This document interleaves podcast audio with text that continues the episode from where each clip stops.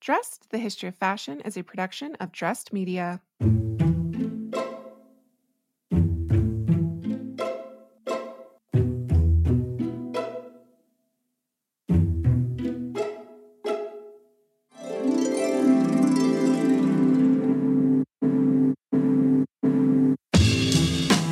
With over 8 billion people in the world, we all have one thing in common. Every day, we all get dressed. Welcome to Dressed, the History of Fashion, a podcast that explores the who, what, when of why we wear. We are fashion historians and your hosts, April Callahan. and Cassidy Zachary. Welcome, dress listeners, to part two of our series on Barbie fashion history. And if you haven't already, make sure and go back and listen to part one of this podcast because this is where we learned all about the origin of Barbie, who was the brainchild of Mattel co founder Ruth Handler. And we also learned about how fashion was foundational to Barbie's existence from day one. Not only did she debut as a teenage fashion model in 1959, she had a fashionable wardrobe to match. And it is this interchangeable wardrobe sold separately that has always been in direct conversation with the changing tides of fashion. And this interchangeable wardrobe would also go on to make the handlers and Mattel billions of dollars. It also made Barbie a bona fide fashion icon. and a target. In episode one, you may remember we also spoke about the Barbie paradox and this idea that she's always been simultaneously adored and the subject of controversy. And part of this ongoing love hate relationship is Barbie's commitment to fashion and a very specific fashionable body ideal, it must be said, which, depending who you ask, is either her greatest strength or her greatest failure. And we know that this is not unique to Barbie because historically, women's participation in fashion has earned the ridicule of society for centuries. Yes, this is correct. Um, but what is unique in this case, Cass, is that Barbie is not a woman. She's a doll. She's an inanimate object, Are right? sure? Maybe not in our hearts. Of course, this just really points out the value that we, you know, place on this as a society that material culture is important and it's not to be dismissed. I mean, basically, this is entirely what this podcast is about the importance, you know, socially and culturally of material culture, aka fashion in our case. But Barbie is so much more than just a fashionable doll. She is also a reflection of the time period in which she lives, as well as the billions of children who have, do, and will play with her. And as we will learn more about in this episode, also the adults who collect her. You probably remember, dress listeners, that we barely made it into the 1960s on the first episode. So we have a long way to travel in terms of tracking Barbie's fashion evolution into the present day. So bear with us. But we can't move on from the 1960s without talking at least briefly about the relationship forged between Barbie and celebrity culture very early on. For instance, in 1967, fashion it girl Twiggy became the first celebrity to have a Barbie created in her likeness. But she would, of course, by no means be the last. I mean, everyone from Cher to Beyonce have Barbies. I mean, the list really goes on. Yeah. And you may remember us mentioning Barbie fashion designer Carol Spencer in episode one. She began her 35 year career at Mattel in 1963. And she tells us in her really beautifully illustrated memoir, Dressing Barbie, that she was so inspired by Barbra Streisand's bedazzled and infamously see-through Arnold Scaasi suit, which she wore to accept the 1969 Oscar for her role in Funny Girl, that she actually created a Barbie doll fashion in her likeness. And granted, Barbie's fashion was a yellowed suit. It was entitled Lemon Kick, but it is pretty, pretty sheer, just as was Barbra's at the time, which created a little bit of a scandal. Yes, absolutely. And so much fab and fun Barbie fashion came out of the 1960s. I mean, April, we didn't even mention 1965's Sew Free Barbie. So that's S E W, which came from Elliot Handler's idea that girls would want to create and decorate their own Barbie fashions. And also, there was Color Magic Barbie from the 1960s, and her hair and clothes could change color when she was dipped into a magic chemical solution. I mean, that gives me pause. I, I, the first thing I think of when I think of that is what was in this magic chemical solution. exactly. Barbie did continue her fun and fashionable trajectory into the 1970s when she adopted hippie chic. This can be seen in 1971's Barbie Victorian velvet floor length ensemble, which was clearly inspired by Jessica McClintock's seemingly ubiquitous Gunne Sax dresses of the period, and not even into the 70s Cass. Like I remember those in the 80s when I was growing up. Oh, yeah. And that would actually be a really fun episode at some point down the line. I think people have actually requested it many times. Mm-hmm. And of course, Barbie being part of popular culture, she had to have Woodstock inspired Barbie festival fashion, which came out in 1971. And before you say, but Woodstock was two years prior, remember, dress listeners, that there is an 18 month lag between the conceptualization of Barbie's designs and the actual product hitting the shelves. So Barbie's festival fashion consisted of a headscarf with roughly with a roughly white lace peasant blouse, and it's worn under a button front vest and paired with a floral knee-length skirt over which is worn what appears to be a brown suede belt that matches, of course, her knee high brown suede boots. And you can't forget to mention the color of her matching headscarf and vest, Cass. It was pink. Pink is, of course, now synonymous with the Barbie brand today, but the association didn't really happen until the 1970s when it became more and more prevalent in the doll's packaging. And of course, pink has remained ever since Barbie's signature color. 1971 was a huge year for Barbie Cass. That was also the year that gifted the world with Malibu Barbie, who, with her tan skin, aqua blue nylon one piece swimsuit, lavender sunglasses, and yellow towel, she really captured that kind of carefree spirit of the so called California girl she was immensely popular, as we all know now. And Barbie designer Carol Spencer says that she really opened up a whole new world for the Barbie designers in terms of designing more relaxed, sporty, and brightly colored clothes. Barbie's designs in the 1970s really continued to reflect a mix of high and low fashion. So, where Malibu Barbie represented more casual clothing being worn to the beach and other summer activities, Barbie never forgot her high fashion inspiration. And in some of Carol's designs featured in her book, there are clearly designs that are inspired by the work of Yves Saint Laurent, for instance. And Barbie's creator, Ruth Handler, actually tells us in her memoir, Dream Dolls, that Charlotte Johnson, who you may remember, dress listeners, was the original fashion designer for Barbie. And actually, she remained the head of Barbie fashion design into the 60s and 70s. So Ruth tells us that Charlotte actually would travel regularly to the haute couture shows in Paris. So for inspiration, which I find so, so cool. I mean, what a perk of the job. exactly. And while this conversation with Barbie and high fashion would continue into the 1980s, her creator, Ruth Handler, would not, unfortunately. In 1975, almost 30 years after the Handlers first started their billion dollar company, Mattel, they were forced out of their own company. And we're not going to go into this in too too much detail here because there are plenty of other sources that do go into these details, including Ruth's own memoir, but also Robin Gerber's book Barbie and Ruth. But the gist of this basically is that despite the so-called golden years of the 1960s, the 1970s were fraught with financial difficulties for Mattel. The company suffered huge losses, and this was a fact that the company executives weren't exactly forthcoming about with their Uh-oh. shareholders. Whoopsies. Um, there was a series of lawsuits from shareholders about book doctoring, and this sort of uh, misrepresentation was compounded by a government investigation. Basically, the handlers were both forced to resign because of their assumed role in the cover up, although they did reportedly remain the company's primary shareholders.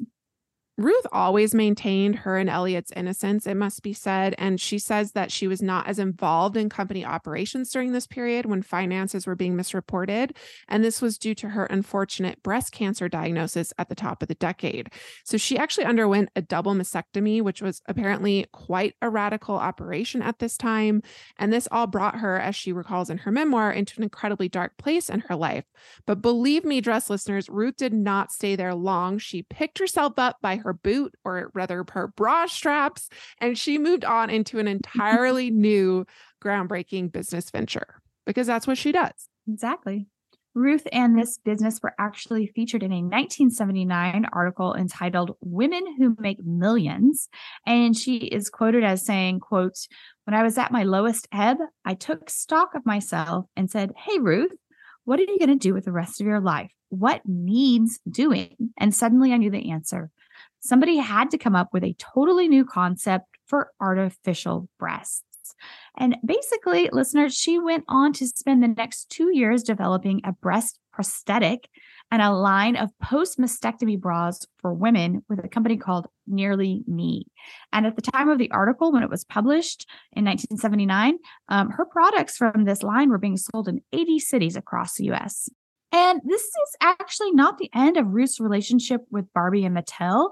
But more on that in a bit. And what of Barbie in the wake of her fearless creator Ruth's departure? I mean, for this insight, we again turn to Carol, who says there was definitely a corporate restructuring of Mattel in the 1970s. And Mattel really goes from being this design driven company to a manufacturing profits driven company, which we see time and again, right? Once people add shareholders mm-hmm. to the mix. And this resulted in the designers losing some of their artistic license that they had really been given under the handlers. And this structure only continued to become part of the corporate culture throughout the decade.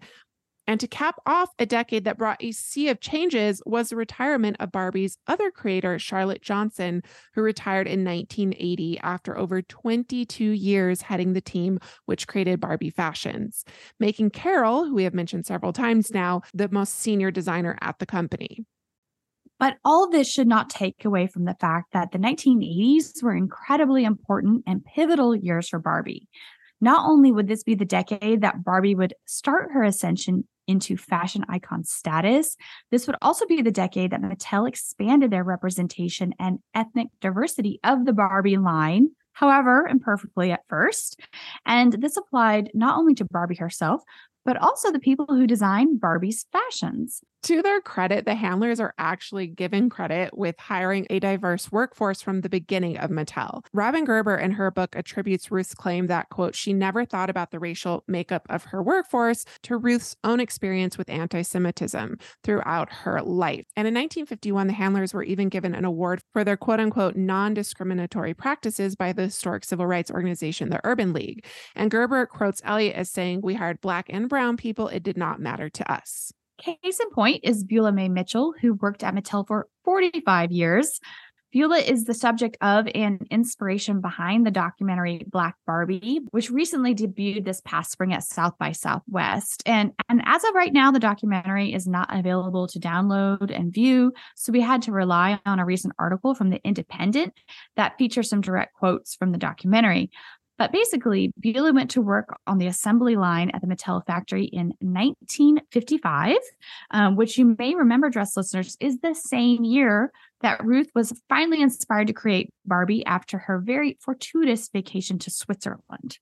Quote, We loved Ruth because she was such a strong woman, Beulah says in the documentary. Quote, she went overseas and came back and wanted to make this doll with breasts. And Beulah actually developed a personal relationship with Ruth, who she says valued her and her fellow workers' opinions. And Ruth actually consulted them about what they would like to see from Barbie in the future. And it was around 1960 that Beulah says that she requested Ruth to create a black Barbie doll, to which she replied, We'll see. So it would actually be another eight years before this request was fulfilled. However, with the debut in 1968 of Barbie's friend Christy, and this was also the same year that Mattel helped to finance the Black owned Shindana toy company created by civil rights activists Louis Smith and Robert Hall. And they actually worked with Smith and Hall to provide not only capital, but factory training and supplies. Through Shindana Toys, Smith and Hall provided much needed empowerment and community uplift vis a vis jobs to the Watts neighborhood in South Central Los Angeles. And it also provided an entire generation of young Black children with toys that looked like them. The company, which operated into the 1980s, had a beautiful message. And in a 1970s interview, Lewis told the Los Angeles Associated Press that, quote, we believe that only by learning to love oneself can one learn to love others. Shindana believes that by marketing Black dolls and games that both Black and white children can learn and relate to and at an early age, the company can foster the spirit of what Shindana is all about love. And let's just say that Mattel could have really taken a lot of lessons out of Shindana's playbook at this time. So, for one, the diversity in Mattel's workforce did not really extend to their corporate offices. And this is something Beulah talks about. She when she went to work there in the 1960s, when she moved into the corporate office, she says she was only one of two black employees, but that slowly started to change. And for instance, in 1976, Lavinia Kitty Black Perkins would become the first black fashion designer to design for Barbie. Thanks to a 1991 LA Times interview, we know Lavinia's Barbie origin story. Lavinia was born in Spartanburg, South Carolina, and her love for fashion was instilled in her as a young girl. She learned to sew from her mother and grandmother, and then went on to earn a degree in fashion design from the Los Angeles Trade Technical College. After which, she worked as a fashion designer in LA for six years before answering a Mattel newspaper ad looking for a designer. Just like Carol's interview process of 15 years prior, Lavinia was given a Barbie and told to come back a week later with an original Barbie design, which for her was, quote, a floral print voile jumpsuit with full tiered legs and puff sleeves and a matching wide brimmed hat. Really stylish, she recalled in the article, almost like a garden party outfit. And as the article also tells us, the jumpsuit, it never went into production. Well, it did get her the job, though. Yeah, and Lavinia would do incredibly well at the company. In 1985 and 1987, she received Mattel's Chairman's Awards, among many other accolades. Eventually, she was named chief designer of fashion and doll concepts at Barbie before she left, which I believe was in sometime in the early 2000s. And Beulah says about Lavinia, quote, we were proud of her because she drove a sports car and she matched our black Barbie. We thought she was a black Barbie, the real black Barbie. And that actually is a reference to Lavinia's central role in the creation of the first Black Barbie doll, which finally made her long awaited debut in 1980. So, yes, Christy had debuted in 1968, but she was a friend of Barbie not a Barbie herself, and her fashions had been designed by Carol. And in the documentary, Lavinia actually talks about what a need there was at the time for, quote, the little black girl to really have something she could play with that looked like her. And Beulah, of course, had made her request to Ruth 20 years prior to this. Tasked with bringing Black Barbie to life, Lavinia worked with a black hair designer and a Barbie sculptor to create, quote, the total look of a Black woman. She adjusted her facial and skin and hair features accordingly. Lavinia says, quote, the trio came up with the short natural. I had a short natural myself at the time. We made her lips a little bit fuller. We made her nose a little bit wider. End quote. She also goes on to say, I wanted her to be the complete opposite of Barbie and the complete opposite of Christy. And that I gave her bold colors, bold jewelry, short hair, and a wrap skirt that could actually show skin.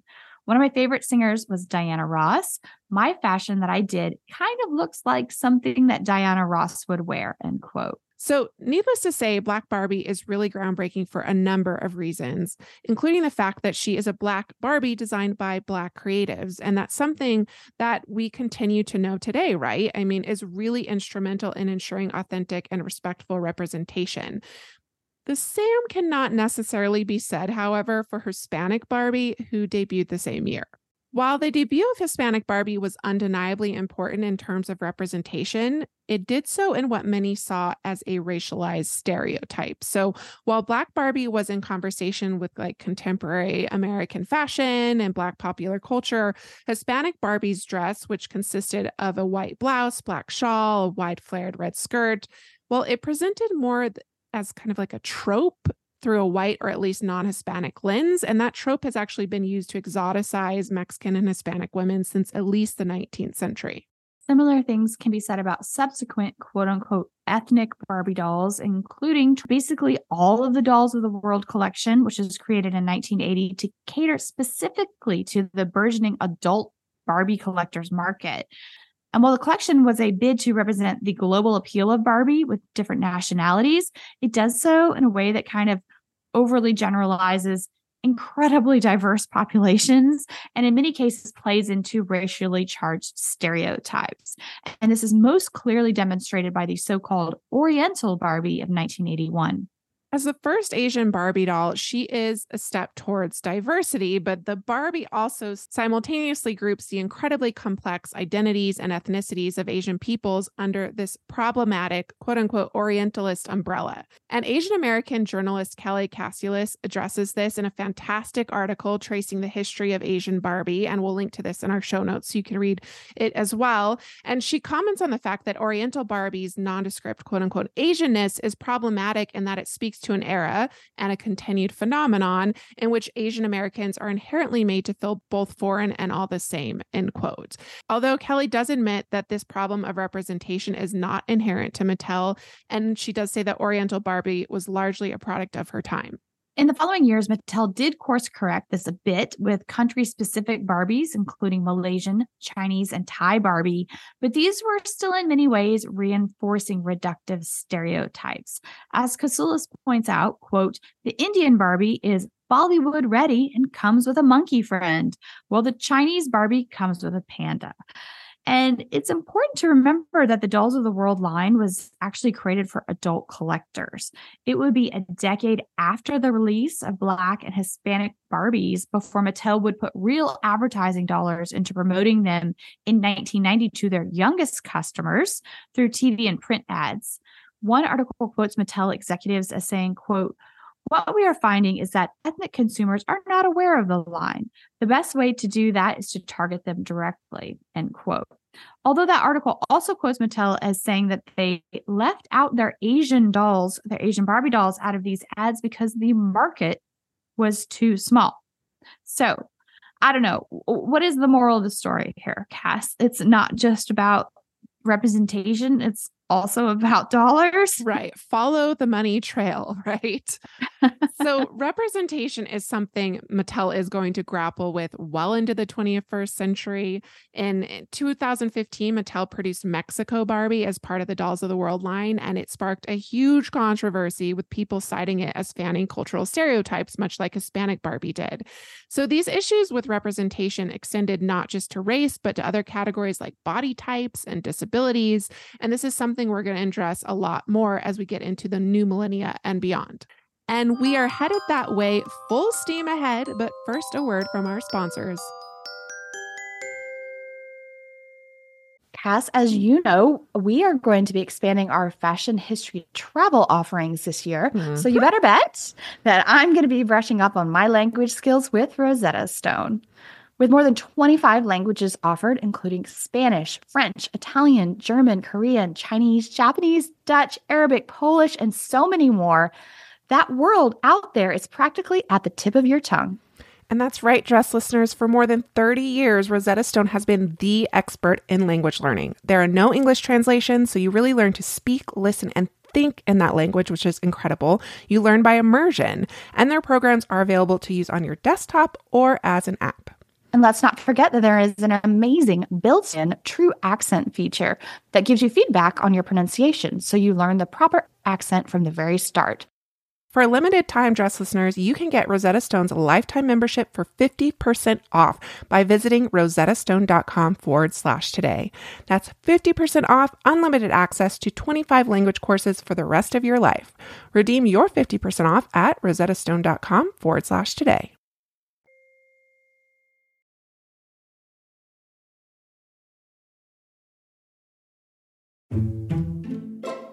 Welcome back, dress listeners. So, where in the 1980s, Mattel, however imperfectly, tried to bring greater diversity and representation to Barbie, it is also a decade that is important in shaping her as a fashion and feminist icon. So, well, maybe everyone won't agree with me on the latter topic because, dress listeners, you might remember from episode one that Mattel and Barbie became the target of attacks by feminist organizations in the 1970s who argued that Barbie was promoting unrealistic body ideals and encouraging girls to become nothing more than housewives and vapid fashionistas. And complaints that are not entirely unfounded, but are not entirely true either. So, back to that Barbie paradox we cannot stop talking about. It just comes up again and again and again. so, while working to expand women's rights, certain segments of feminist thinking at the time felt women's participation in fashion was in direct opposition with their cause. However, we would argue that Barbie is a representation of both. Why can't Barbie, like her real life counterparts, be both a feminist and fashionable. Remember, Barbie was in many ways made in the image of her creator, Ruth Handler, a hardworking, incredibly powerful, and fashionable woman who was one of the first female presidents of a major US corporation. And not just that, that corporation she built from the ground floor up. So, mm-hmm. not that Ruth or many women like her at this time would call themselves feminists, which is always so fascinating to me because this was a politically charged term in the 1970s. And somehow, much to our dismay, April remains so today, especially as we are seeing repeatedly in response to the Barbie film. Yeah. And I would like to speak to this point, if I may. Um, I would just like to point out that Feminism is simply the belief that men and women should have equal rights. And today that is extended to all humans, however one identifies. And, and you know, the basis of this is that our physiological, biological makeup does not somehow make us inferior or superior to one another. That's it. That's all. That's the foundational cornerstone of feminism. And I'm not really sure how this continues to be a sticking point for so many people um, you know, nearly 70 years after Ruth helmed one of the greatest toy companies of all time, we are still fighting for this simple definition of and the tenets of feminism to be embraced. So I'll get off my soapbox now. I can get back on later if anyone wants to know more, but I have to say. And I mean, we've talked about this. Ruth really made her way in what was at the time a man's world. And through Barbie, she demonstrated that girls could do that too. And that message of empowerment extended past her time at Mattel and is demonstrated by 1985's We Girls Can Do Anything campaign. And featured within that campaign, which showed girls as everything from a gymnast to a scientist, was one of Barbie's most iconic dolls, and that is Day to Night Barbie. And she was designed by none other than Lavinia Black Perkins. And actually, she was re released in 2017 and, of course, brilliantly performed by Margot Robbie in her press tour recently.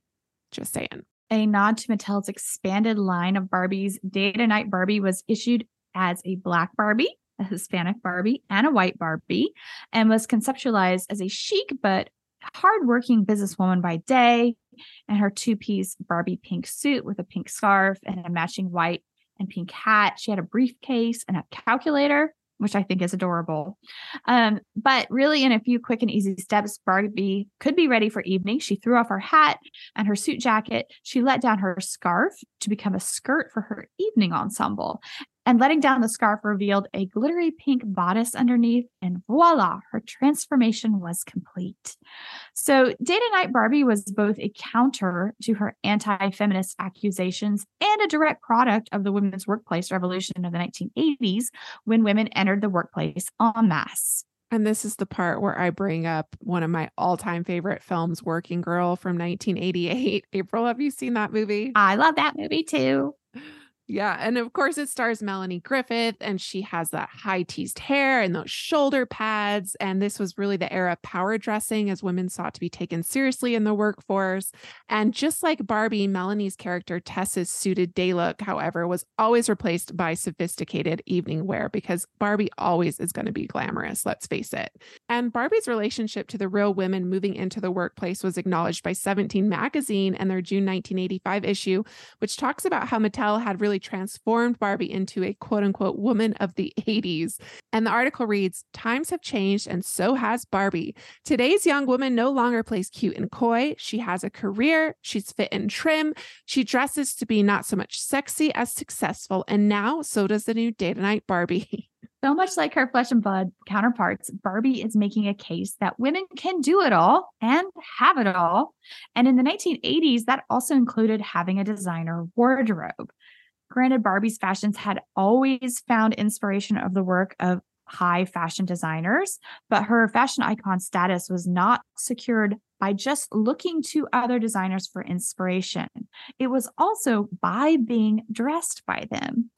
In February of 1985, Oscar de la Renta became the first of what would be and continues to be a very long line of fashion designers who have dressed Barbie. Yes. And the Oscar de la Renta Barbie collection was celebrated at a Mattel sponsored gala because, of course, and this was held uh-huh. at New York's Waldorf Astoria Hotel and reported on by the fashion press, Women's Wear Daily. was there and they commented that Mattel was at the time just a sidebar, well, not a sidebar, but just a note at this time was the largest single manufacturer of female clothing in the world, creating 50 million pieces of Barbie clothing a year. And tw- at her 25th birthday in 1984, which was a year prior, an estimated 250 million Barbies had been wow. sold. So and as the article also tells us, the Oscar de la Renta Barbie designs were, quote, extravagant entrance makers adapted from his signature collection, end quote. And this is something that Carol confirms in Dressing Barbie, her memoir, saying basically that it was the Barbie fashion design team who like looked at Oscar de la Renta's collections and adapted them to Barbie's designs. And then he uh, he would look at them and signed off on which would go to production. Oscar is quoted in the article as saying, quote, the little girls who are going to be buying Oscar de la Renta for Barbie will be my future consumers. This is a genius marketing move here, friends. the dresses produced were in varying jewel tones, which is, of course, one of his signatures, you know, in pink and red and blue and purple. And they have a very 1980s silhouette with giant shoulders and ruffled hips. An especially charming cast were that the models at the evening event, this gala that was launching the Oscar de La Renta line, well, they were wearing full size, real life versions of the same Barbie designs. And something also very cool, April, in attendance at this event was an up and coming 10 year old actress by the name of Drew Barrymore, who I have heard of. Yes. I'm sure you have, and our listeners have too. and a young upstart jewelry and fashion designer, and a huge Barbie collector, but also, as I said, fashion and jewelry designer, fashion collector, and historian, who I am ashamed to say I had never heard of until now which I am considering a travesty. And I'm dying to know, April, have you ever heard of Billy Boy asterisk? And the asterisk is actually part of his name legally. Yeah. Yes, yes, yes. I have. And I have because he is a major Elsa Schiaparelli collector. And as we all know by now, Scap is my favorite designer. If I was forced to pick just one, um, but but I do not know of its association between Billy Boy and Barbie. So, dis-moi. yeah. So this is one of those stories that, of course, dress listeners sent me spiraling in a thousand directions and almost prevented me from finishing this episode on time because I kept debating if I wanted to make Billy Boy's story like its own episode as an addendum to the series. Because not only had I never heard of Billy Boy, but his place in not just Barbie history, but fashion and pop culture history is really deserving of its own episode. So let's just say Billy Boy has been omitted from more mainstream fashion and Barbie history narratives in a way that needs to be corrected. Because while Oscar de la Renta is the first fashion designer to officially license designs to Barbie, those designs were sold separately from Barbie herself. And the accolade for first designer Barbie actually lies with Billy Boy because he is the first designer to not only bring his unique aesthetic and sartorial vision to Barbie herself, his name and signature are on the Barbie box. This is a Billy Boy Barbie. Mm-hmm. So, a very brief bio on Billy Boy. He was born in Vienna, Austria in 1960 to very young teenage parents who could not keep him, and they put him up for adoption in an orphanage. He was later raised by his adoptive parents in New York City, but he was emancipated at the age of 15. And in 1975, he was living on his own and had already come to the attention of fashion editors because he was designing and producing an alternative couture fashion line out of his Park Avenue apartment. As the name of the line, Surreal Couture, suggests, he was prone to the avant garde and whimsical designs inspired by surrealism and its reigning queen, Elsa Schiaparelli. Whom, alongside other 20th century great couturiers, he passionately collected. At 15 right? Mm-hmm. He's 15 years old at this point. And just a quick note, he is actually cited as being the owner of the largest private collection of Schiaparelli garments in the world, owning something like 2,000 pieces, April. In 2016, he produced a book entitled Frocking Life, Searching for Elsa Schiaparelli. And it's really part memoir, part homage to Schiaparelli. But back to Barbie or we're getting to Barbie. So he moved to Paris in 1982, where, mind you, again, he's just 22 years old. And he was actually tapped by the Palais Galliera to use his collection for the first official Elsa Schiaparelli retrospective. For the exhibition catalog, he interviewed and subsequently befriended some of the most important names in fashion history, including Schiaparelli's daughter Gogo and her granddaughter model Marisa Berenson, as well as Yves Saint Laurent, Hubert de Givenchy, André Courrèges, Pierre Balmain, many of whom said yes when he asked them in 1984, upon the occasion of Barbie's 25th anniversary, to create custom haute couture designs for her based on their favorite looks from their archives. So, how did we get from Schiaparelli, the Italian darling of the Parisian haute couture, to America's billion dollar doll? As it turns out, Billy Boy was not just an avid collector of Schiaparelli. He also collected Barbie, who he'd fallen in love with as a child, a doll he'd found to be the embodiment of, quote, beauty, purity, and integrity. So much so that he reportedly at this time had a collection of over 10,000 Barbie dolls. Where does one store those dolls? That's what I want to know. They're only 11 and a half inches tall. And he was a recent American expat and wanted to inject his favorite doll with the haute couture glamour she so truly deserved. With some extra help from his friend and mentor and the 1950s superstar model Bettina Graziani, you can look her up if you don't know who she is. He convinced nearly 50 designers in total to create custom looks. So if you have seen that fabulous image of Ken and Barbie circling where Ken is wearing a skirt and where Barbie is wearing a green velvet cone bra dress. Well, you have Billy Boy to thank for making that happen. And of course, Jean Paul Gaultier, who designed it at Billy Boy's request. Other designer contributions came in from Kenzo, Emmanuel Ungaro, Pierre Cardin, Andre Courrèges, and Yves Saint Laurent, who created 16 different looks reflecting some of his most iconic designs from the 1950s, including his trapeze dress for Dior, all the way to the 1960s Mondrian and safari dresses to a mini dress from his most contemporary collection. Yeah, and actually, Carol writes about this wonderful experience she had in the 1960s when Charlotte and herself met Yves Saint Laurent in California. He was apparently there hosting a fashion show and luncheon in Hollywood.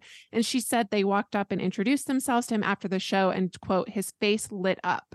Then he told us he always looked at our line to see what we were doing. I was simply dumbstruck. so, just a reminder about the reciprocal relationship Barbie has with fashion. I mean, she inspires designers just as they inspired her fashions. And this is no more exemplified than with her influence on Billy Boy and his influence on her. Billy Boy's haute couture Barbie project very quickly caught the attention of the French branch of Mattel, Mattel France, who wanted to exhibit the designs alongside other dolls that tracked her evolution since her 1959 debut. And thus, the first retrospective of Barbie was born and not in her home state of California or even in her home country of the United States, but actually in Paris, France, the home of haute couture. And the exhibit ended up including 300 dolls and was visited by 45,000 people in the very first week it opened in Paris before going on to tour France on the TGV train, finally making its way to the US, debuting with much fanfare on February 10th, 1986 at the passenger ship terminal on Pier 92. By this time, the show had expanded now to include over 400 dolls dressed by internationally renowned designers, not only French couturiers. And if some of you are thinking, dress listeners, that this all sounds incredibly similar to the World War II era Théâtre de la Mode or theater of fashion, you are not mistaken even if the association was lost on the American press at the time, who never made this connection. So, of course, the Théâtre de la Mode was the traveling exhibition of the post World War II era, where 237 doll like mannequins wearing haute couture creations of Paris's top designers traveled to raise money for the French fashion industry and promote it in the post World War II era. And we fashion history lovers, of course, get this reference. And it was an intentional one made by Billy Boy, who named his exhibition Le Nouveau Théâtre de la Mode, or the New Theater of Fashion in homage. And the Barbie Billy Boy story does not end there. As alluded to earlier, out of this collaboration came not one, but two Billy Boy signature Barbie dolls. 1985's aptly titled Le Nouveau Théâtre de la Mode Barbie is the first Barbie created by a fashion designer and the first time the designer's name in the form of Billy Boy's signature appearing on the box. And this Barbie is equally significant because of what she wore, which was a long sleeve black silk crepe dress with a chunky gold jewelry. This was based on Billy Boy's own creations. He was also at this time a well known jewelry designer with his line Surreal Bijoux. She had on black sunglasses a la Billy Boy and heels complete this design for Barbie. Billy Boy certainly placed his signature literally and figuratively on Barbie, who, coming in a black box, stood in clear contrast to Barbie's signature pink packaging that was already well established by this point. Yeah, and actually, I was initially very confused about this collaboration and how Mattel would suddenly allow this young, bold, avant garde designer into Barbie's ranks, especially right on the heels of an arguably safer choice of Oscar de la Renta. And it makes a lot more sense when you learn Barbie was created to commemorate the touring retrospective of the same name. And I believe actually that she was sold as part of the tour. And in celebration of this special event, Mattel found it fitting to ask the designer responsible for creating said event himself, a lauded designer, to design a limited edition Barbie, because only 10,000 of these Barbies were actually created. And they're all numbered on the back. In further contrast to the Oscar de la Renta designs, the Barbie was sold exclusively in Europe and she was geared not towards children but towards adults to collectors like Billy Boy who had at least since the 1970s really begun to emerge as an increasingly visible consumer market for Barbie. Billy Boy did design a second Billy Boy Barbie for the American market in 1986. Her name was Feelin' Groovy Barbie, although unlike her French counterpart, she was not a limited edition. And as far as we can tell, they were marketed to children, although she was a bit pricey, like around something like $70 today, but she was no less fabulous than her haute couture counterparts. She was wearing an iridescent wrap coat over a deep, slinky pink dress. And 1986 is the year that has perhaps the most surprising turn of events in the Billy Boy Barbie story. And that is because it turns out that the final portrait that Andy Warhol created in the year before his death, he passed away in 1987, was none other than Barbie. And he actually did it at the request of his muse, none other than Billy Boy. Apparently, Andy was constantly asking Billy Boy to paint his portrait.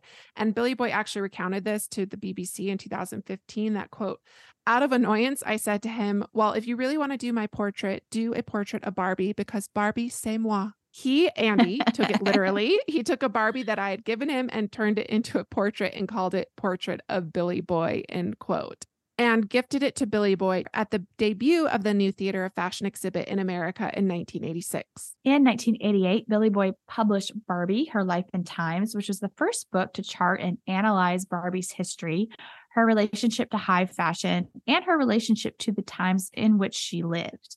In addition to being a history of Barbie, it also features the dozens of fashion prototypes he personally sketched and produced for Barbie that were not included in the exhibit, nor were they ever manufactured by Mattel. Sadly, though, Billy Boy's relationship with Mattel did not survive that decade. By the end of the 1980s, Billy Boy had announced his breakup with both the company and the doll. Yeah, I'm not sure exactly what happened. So uh, more digging for sure, but we do know that Billy Boy is not happy ultimately with the quality of his Barbie dolls once they were actually produced by Mattel. I mean, he was bringing haute couture tastes and expectations to a mass produced doll. And th- this time, Mattel was just not ready to invest in making higher quality dolls. And the rift with Mattel was actually enough, apparently, to completely disillusion Billy Boy with his beloved Barbie. And he is repeatedly quoted at this time as basically calling her a, a vapid bimbo who is demode. And this might have actually, now that I've done a little more sleuthing, ha- have contributed to his erasure from Barbie fashion history. Case in point, in MG Lord's book, which is called Forever Barbie, she only mentions Billy Boy very briefly. And it, it's basically to say that he really pissed off Barbie collectors with his very public renouncements of her. It is a little bit of a sad story. Um, but is. we must say that his breakup with Mattel might have also been a bit in service to his next venture, which was the creation of his very own toy company and his very own anatomically correct high fashion doll whose name was Mdvanii. And um, apparently, Mdvanii adhered to all of his very high standards. Oh yeah, and look these dolls up or go to I put a link in our show notes, dress listeners, because they are fabulous and they are jaw-droppingly beautiful. There is so much more to say as well about Billy Boy's story and not just his, but his partner in life and work, his husband Lala JP Lestrade. And I'm really hoping actually that they might come on the podcast in the future. So stay tuned. In the meantime, like I said, head to our show notes for links to both Billy Boy and Mdvanii websites, where there's a wealth of information and just fantastic images. Billy Boy's contributions to Barbie's fashion history are undeniable, and he really set the standard for a relationship between Barbie and high fashion. And not just that, but also Barbie high fashion and adult Barbie collectors that would expand exponentially in the 1990s which, if you haven't guessed, dress listeners, is where we are headed next in part three of this episode. I did, did it, it again, again. April. I tried really hard, but I grossly underestimated just how seismic this relationship between Barbie and fashion was, or at the very least, I overestimated my abilities to fit all of that research into only two episodes. So, one more coming your way. Yes, yes, on Thursday. And you're not going to want to miss the conclusion of this three part Barbie series, which takes us up into the present day. Because while Billy Boy might have created the first designer Barbie, she would not be the last. Basically, all of fashion's biggest names have also designed for her, from Thierry Mugler to Alexander McQueen to Rei Kawakubo. And in part three, we're also going to consider the myriad of ways that Barbie has transcended her toy status to become a truly global phenomenon. And what exactly does that mean for the world in which she lives and also for ourselves? And those answers and more are coming your way on Thursday. Well, that does it for us today, trust listeners. May you consider the meanings embedded in the things you own and the clothes you wear next time you get dressed. And you're definitely going to want to check out our Instagram for images and reels accompanying this week's episode, which is at dress underscore podcast. And you can look up hashtag dressed 309, dressed 310, and dressed 311. We started doing these hashtags. can't so stop. can- I know. But we started doing these hashtags for our episodes that you can go back and connect uh, the uh, podcast with the images on our Instagram. You can also find us on Facebook at Dress Podcast without the underscore and on our website, dressedhistory.com. And of course, you can always write to us to say hello at our new email, hello at dressedhistory.com. More dressed and more Barbie coming your way on Thursday. Dressed, the History of Fashion is a production of Dressed Media. What's so special about Hero Bread's soft, fluffy, and delicious breads, buns, and tortillas? Hero Bread serves up 0 to 1 grams of net carbs, 5 to 11 grams of protein, and high fiber in every delicious serving. Made with natural ingredients, Hero Bread supports gut health, promotes weight management, and helps maintain blood sugar. Hero also drops other limited edition ultra low net carb goodies like rich, flaky croissants and buttery brioche slider rolls. Head to hero.co to shop today.